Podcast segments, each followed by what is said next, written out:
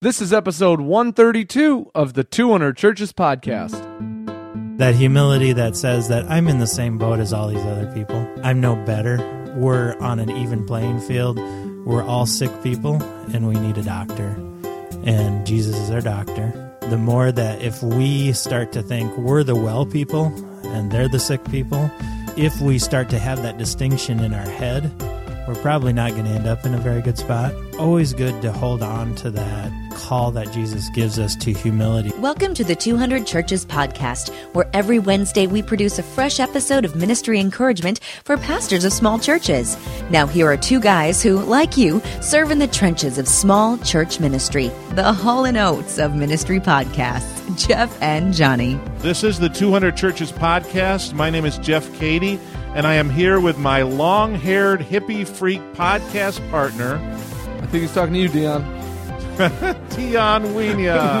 no, Johnny Gray. no, De- uh, Dion is My all of that. hair. He is all of that except for the I long did have hair. a mullet.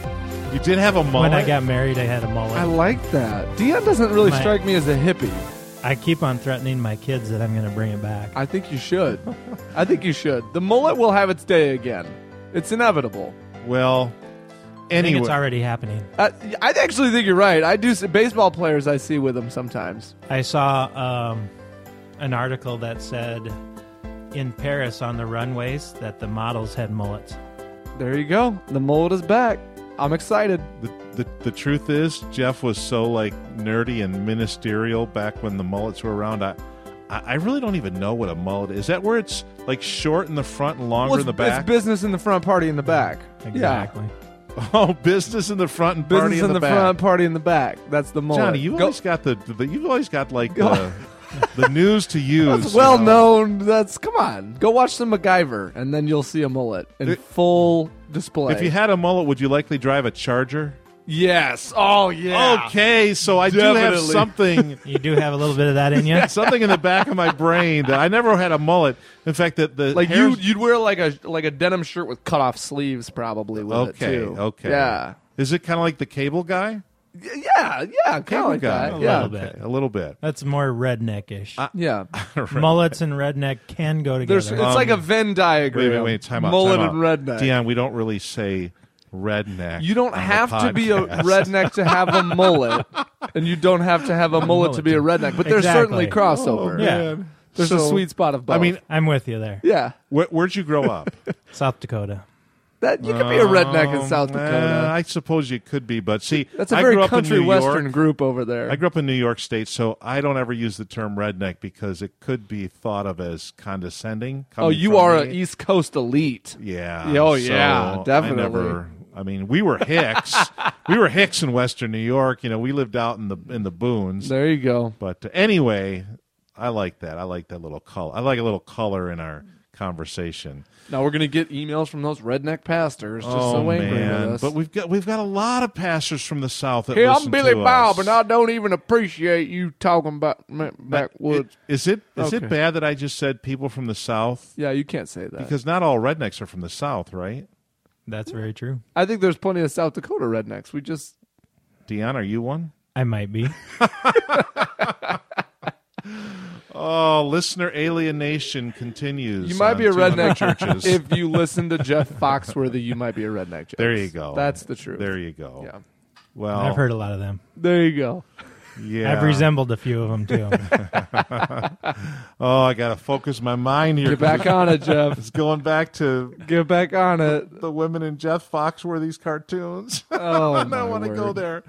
Uh, okay, Dion. Uh, di- for those who didn't listen to last week's episode, Turn this off. Go back and listen to y- it. yeah, you really need to go back. No, you don't need to. We'll be on something. I mean, we'll go further. Yeah, but it, okay, well, these are standalones, yes. But if you go back to episode one thirty one and listen to our first episode with Dion Wienia, he's a counselor and he works with boards and with churches. and he has eighteen kids. Did Eight- I say no, that eight. right? Eight kids. Just eight. Just eight. Okay. Just eight. Don't exaggerate. Yeah, Eight is enough. Just eight. You know, eight is enough. Exactly. mullet. Same generation, right? Um, yeah, so go back and listen to that episode if you'd like. But we're going to continue And and this week, uh, is there anything you need to add here, Johnny? I feel like we're jumping jumping right I've been, into I've been the adding content. throughout already, haven't I? With the mullet jokes and uh, That's true. yeah, We've already gone off the deep end here, huh? D- yeah, Okay. absolutely. Last episode, I got see, I get all excited with our guests. I get too excited and I start talking fast, and people are like, "Where's the slow down button on this podcast?" Uh, Dion, Did you you take had- your medicine this morning? I, I did not take my oh, oh, oh! By the way, by the way, you could remember that thought. Remember that thought. the I was- medicine thought, or I, I was listening se- several. Sorry to disrupt. Like two two months ago uh, or more, um, uh, Nathan Staub Nathan Stoughton was on yeah. our on our podcast. good guy. And he said, when I told him that I provided you with a refrigerator filled with Diet Coke, Yeah, I- which I- I've had two of today. Already. I laughed so hard when I was editing that. When I heard this in my ears, he says, "Oh, that's why Johnny's over here all hopped up on Diet Coke." That's right. I am. just when he said hopped up, Just I'm it all hopped up. You are. You are. I all had I had two up. cups of coffee this morning. I'm on my second diet coke. Oh man. So if you can keep up with me, I'm going to be talking pretty fast today, Dion. No, I get all excited with our guests, and I like deep down. I would like to do a theology podcast, but nobody would listen. This is not a theology podcast, but we got into This some is issues. very theological. it is theological, just not controversially theological. I don't. I hope. I don't know. We're We- not splitting doctrinal Correct. hairs. Right. So we got into the the the the idea that w- what you're talking about, the reconciliation, working with churches to be uh, reconciled communities, is a gospel issue, right? Because because the gospel is not saying the sinner's prayer and asking Jesus into your heart. The gospel is living out this newness of life in Jesus Christ through trust filled relationships. Jeff, you said this week you wanted to talk specifically about some other issues, and I don't remember the first one. Well, he's he talks with boards and pastors. Yes. In reconciliation issues, and and like you said, Dion, uh, in the last episode, you said when you're asked, right, and that a lot of churches they never get there. They never get to the point of of asking, and the problem in leadership circles just it just keeps going around and around. They they might it's like the whack a mole. You know, they get it, they push that one down, but then that same problem just surfaces in a, in another area. And I especially like what you said when you talked about when you don't have a trusting relationship. Now you've got this con- this culture and this context of mistrust, so that like a, a two level problem looks looks looks like an eight or a nine level problem because of that context of mistrust. So if I'm a small church pastor and I've got four people on my board and I just can't seem to get any initiatives off the ground because, you know, two understand what I'm saying, one is ambivalent, and the other one is always just kind of always in opposition to me. Uh, what are some things I should be thinking about? You know, how how should I be thinking about this problem church board and about my frustrations at the things that I know God wants our church to do not being able to happen? Well, the the first thing that we are tempted to do is look at a person and say, "That's my problem." One of my favorite Bible teachers is famous for saying, uh, "There isn't anything wrong with this church that a few funerals wouldn't fix," and I think most pastors have felt that way because, yeah, people can be difficult to work with, and that's just a very true thing. And I'm not saying that just doing the doing good things is going to change someone's personality. That may happen, may not happen. But what is our calling in the middle of that is what we're looking at as pastors. How do we love well in a situation where someone isn't too lovable? And looking at, okay, how do I build trust with a person? How do I work with someone in such a way as to say, okay, where do I see God working in them? Uh, how do I know their story? Again, that's not necessarily to say that someone's going to be healthy um, in the end when we do that. But what it does is it does something inside of us that we become clearer on what the issues are. Because a lot of times when we're working with someone who's difficult, uh, we start to see them as an enemy or demonize them like this person's the bad person. But when we get to know them, when we think about it, when we handle things by trying to find that trust, what we do, we clarify, okay, what actually is it? Because a lot of times when a person is being difficult, there's something in their life where they have a problem or they have a place in their life that's very scary to them. It provides a lot of anxiety to them. And it's in the middle of that anxiety that their walk with Christ would best be served by learning how to trust, to trust Him with their story. And you would be able to see that at that point rather than just saying, This is a bad person. You may be able to see that this person has, you know, a, this spot in their life that scares them to death and it's a spot that they have a hard time submitting to um, God and saying, God, whatever you need to do in this part of my life, do it. Instead of that, people often say, This is a part of my life that, you know, I'm trying to make go away and get rid of. And people aren't even thinking about bringing that to God or that that's part of the discipleship process is bringing this really hard area to him. And as a pastor, you're trying to help people with their discipleship process. And so helping them face something like that, you'll never know that that's an issue unless you find out about them.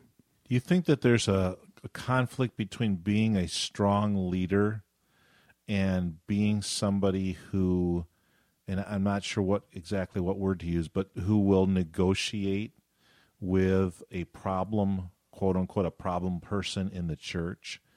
Um, is there a conflict there? Can you be a strong leader and also um, uh, negotiate and compromise on some of the things that you want to do? Uh, maybe you're not strong, but can you be a good leader and still I, negotiate and compromise? Well, I think to be a good leader, you have to negotiate and compromise. Okay. You have to look for, you know, it's like Blackaby's materials and experiencing God that you look for where God is moving and you join Him in it. If we have ideas that aren't going along with um, what the the group that we have together in our church, they're probably not going to go very far.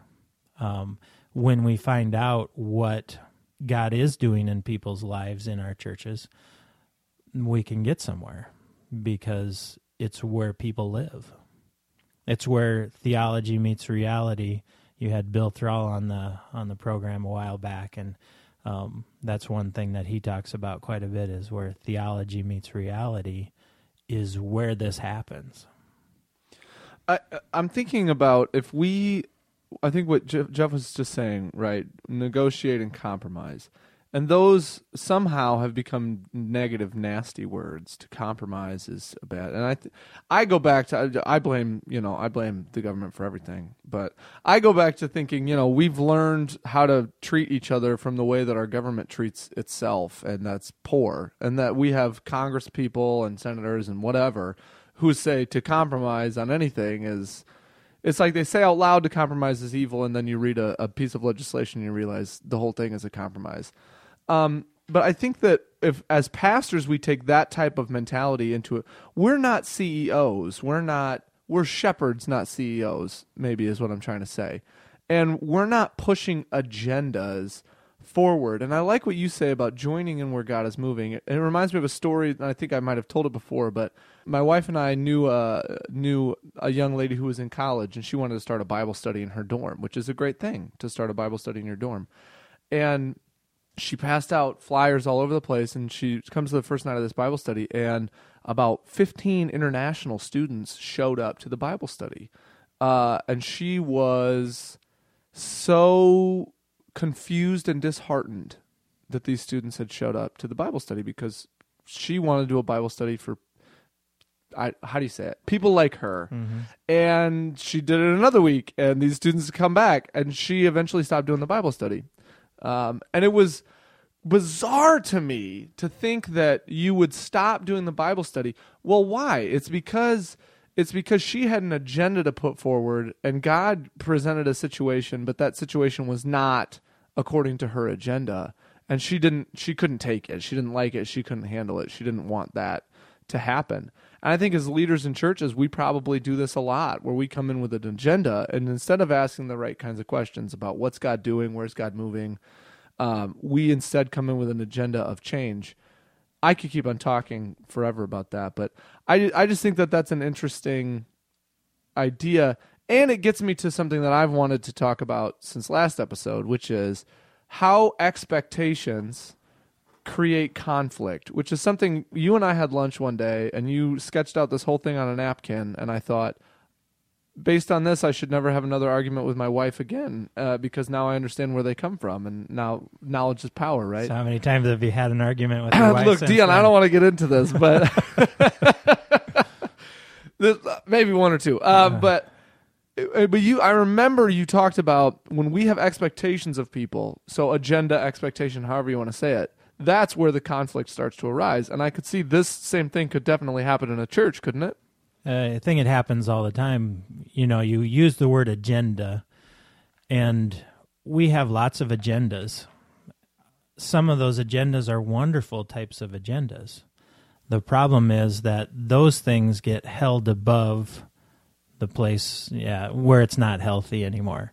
Um, in James 4 at the beginning of the chapter, it talks about what causes fights and quarrels among you. Doesn't it come from the desires that battle within you? and we all have desires we're we're created with a desire for satisfaction for fulfillment for being significant for making a difference in the world we have lots of different desires like that the hard part comes when those desires become they they cross a line at some point and they become a demand and when those desires become a demand there's expectations on what a person will do if they're a good person if they're a good Christian, if they are, uh, if they care about me, that kind of thing. Expectations, yeah, that they're not necessarily bad things, but when they're not met, when a person doesn't do what we think they should do, what do we do with it?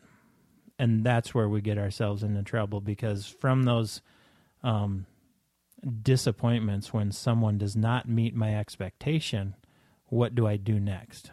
Because I have the opportunity to work with them or I have the opportunity to judge them.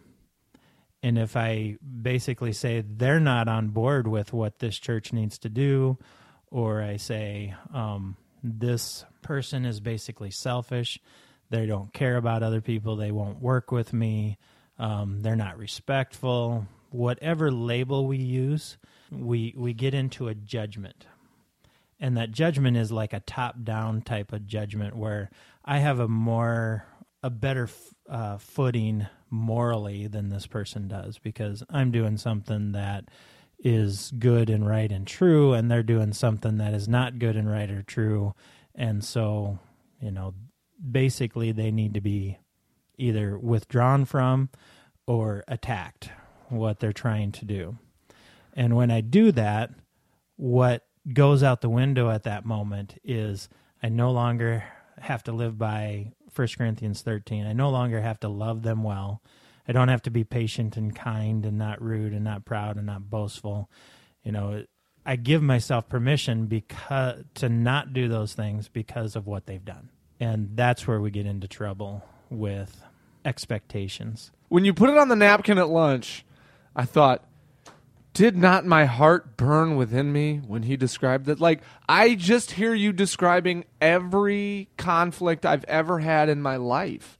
I mean, and I'm serious, is that I felt like I had the morally superior because the expectations and all this is where it crosses into theology for me. We, and this goes back to what I just said about not being CEOs.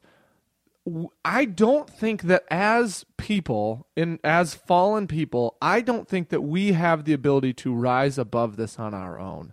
To me, this is new creation, Jesus Christ stuff. To be able to recognize those thoughts and feelings and say, I am going to love the person more than I care about my expectations. I'm going to love the person more than I care about my own agenda, more than I love myself that is like that's the Jesus love. That's discipleship. And that's so hard. Like, I want discipleship to be like giving you a bunch of information so then you can go out and, and be a better Christian. But what you're talking about, that's, we don't, look, I'm just going to say it. We don't want to do that because it's way more painful. It requires dying to self, it requires emptying out and saying, uh, I, I care about somebody else more than I care about myself or my agenda. Dion, that's so stinking hard to do, but you nailed it. And if you're listening and you didn't feel burning, okay, maybe Dion needs to say it again because it's what you said. That is where conflict comes from. I remember this is the same way I felt when he wrote it on the napkin. When Jeff called you, I said, tell him he has to talk about what we talked about on the napkin. And you said, I don't, what napkin?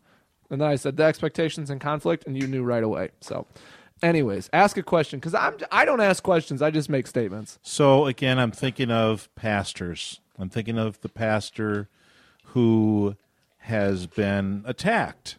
Maybe it was a level one attack. Maybe it was a level ten attack. It was probably more like a three, and and this pastor is reacting. Uh, he or she is reacting on the inside. How how dare they? I remember probably 13 years ago when a couple just attacked my pastoral aura. I mean, they they said things about me. They were, you know, passing information, false information about me, saying things. And I thought the first thing I thought to myself was, you know, I loved all three of their children through the youth groups that I had. As as a youth pastor, I loved and cared for all three of their children, and they are now attacking me. I felt like I cared for their family well. Yeah. And this is what I get. This is what I get from them. They are crud to me.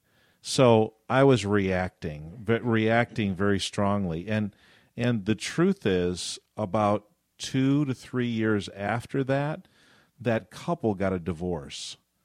And the truth is that their that their, you know, tirade about me had nothing to do with me and had everything to do with them. Did I see it at the time to say hurting people hurt people? All you saw was red. All I saw was the knife in my back and Yeah. the blood dripping down my shirt. Um, and so, uh, Dion, you talk about loving well. Talk about reacting. Talk about reacting because I had a friend tell me, Jeff, in leadership, you cannot react to people. I didn't understand that for years. So, talk about that for a little bit. When we react, we generally react out of a place in ourselves that's not good. The old saying that when sin is done against us, it awakens sin within us. We have to know that when we are attacked, that there's something that rises up in us that's not pretty either. And our responses at that moment are probably responses that have more to do with making things right or, you know, defending myself or things like that than it does with being purposeful. And so, you know, what do you do with that? How do you take something where you're so hurt and deal well with it? And it has to do a lot more with perspective than most anything else because if we have our expectations and the disappointments that come from it, you know, our yeah, our perspective is I'm out here on my own, these people are attacking me and I have to figure out what to do. And instead of that perspective, switching to a perspective that says that nothing happens to me apart from going through my father's hands first. Not that he caused it, not that, you know, that kind of thing, getting into the right, theological right. part. Um, but that for some reason, God, in his sovereignty, allowed this matter to come into my life for these people to feel the way they feel about me, to whatever. So, what do I do with that? What does it look like to trust the one who loves me most, trust God with this situation that comes up? And there's three perspectives that I generally teach people to, to kind of work through and to think about. And the first one is that I'm God's kid. And am I really? God's kid. You know, he he loves me and he has done everything for me. He's paid everything for me and he can't love me any more than he already loves me. What would be different if I knew that was true as I faced this situation? That he still liked me even when these people didn't. And then I go to the second one is that God gives good gifts to his kids. Scripture says that uh, all things work together for good for those who love him are called according to his purpose. It says that you, though you are evil, if you know how to give good gifts to your kids, how much more will your heavenly Father give good gifts to his kids? So the second perspective is God gives his kids good gifts. So that when we run into a conflict, what would it look like for me to really believe that this conflict is a gift or this attack may somehow be a gift for me? And what would be different in me if I really believed that that were true? And then the third perspective um, that I teach people is the perspective of that God could change anything at any time, that He has enough power to, yeah, that person could be dead. Like we could have a funeral. Um, but he doesn't necessarily change that part of things, that God doesn't intervene that way. But he still says, I could change this at any time. And my goal here for you is not for you to change the situation. My goal here for you is for you to learn to trust me in the situation. And that's what I want for you more than anything. And I I believe that's what God says to us through those perspectives. That God loves that I'm His kid. He loves His kids. Um, number two, that He gives good gifts to His kids, and number three, that He can change anything at any time. And if I really believe those thing three things are true, how would I approach this situation? That I have nothing to protect, that I have nothing to prove, that God's my protector, that he's going to watch over me, that I have no agenda but love to figure out what that looks like in a situation. How do you love in a situation like this? How do you do that well? How do you do um, the fruits of the Spirit? How do you do a 1 Corinthians 13 in that situation? Bringing those attacks into that perspective and saying, you know what? I don't want to react. I don't want to act out of my own anxiety when I'm when I'm attacked. I want to act out of the confidence that I'm God's kid, that He gives good gifts to His kids, even stuff like this, that these are the raw materials of, of my life that He allows to have happen, and that He could change them at any time. And so bringing that perspective in to help us not react to those attacks. So, pastors, when, when you do get attacked, I, would imagine because this is how I feel, and I I kind of put myself into a situation that I was actually in a year and a half ago while you were talking, Dion, and I thought, okay, how did I feel when when I was getting attacked and you know members of my staff were getting attacked and and essentially all of our elders were were called into question and, and under attack. I felt threatened. I felt threatened. I felt like how far is this person going to take this? And what is the end result going to be? How, how much like collateral damage is there going to be here?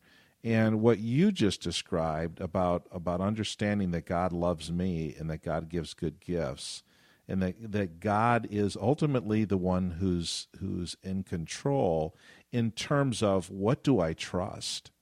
You know, when I feel threatened, who, who do I trust? What do I trust?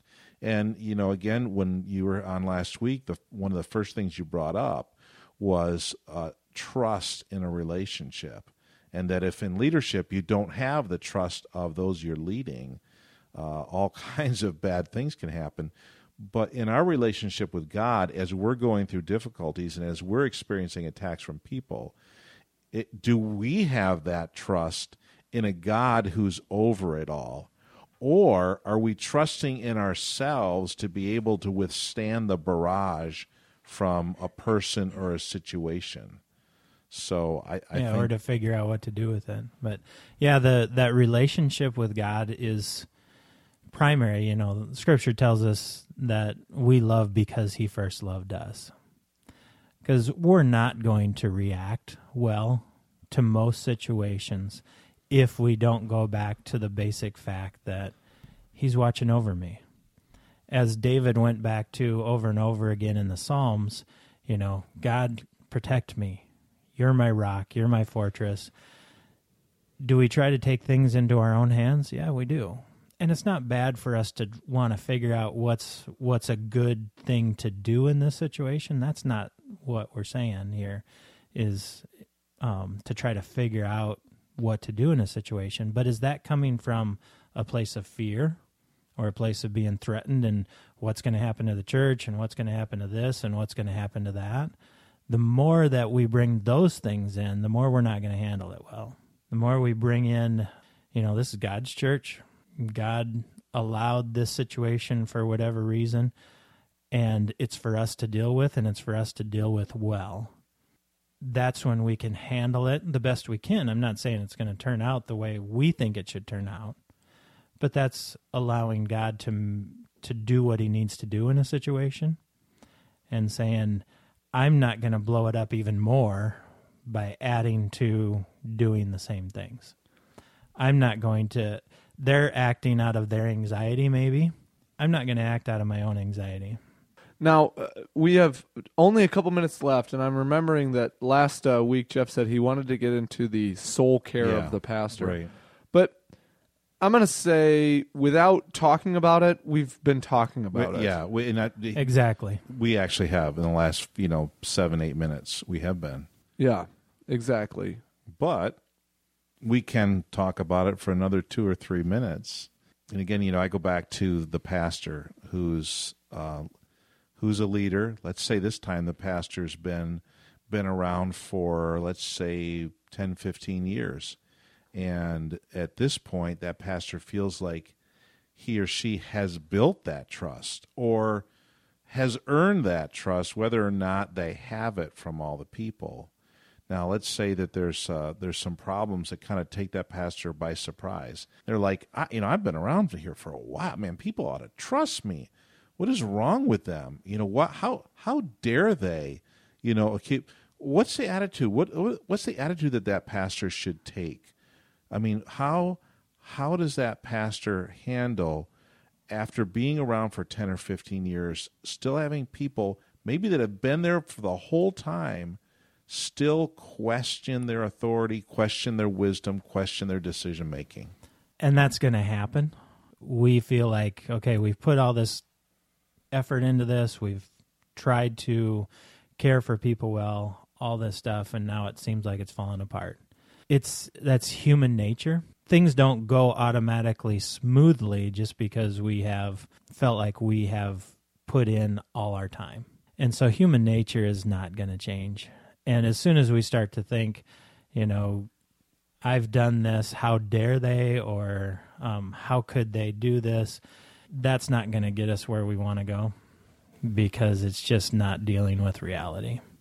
Reality is that what they're doing with me at that point as a pastor, I've probably done in my history with someone else too.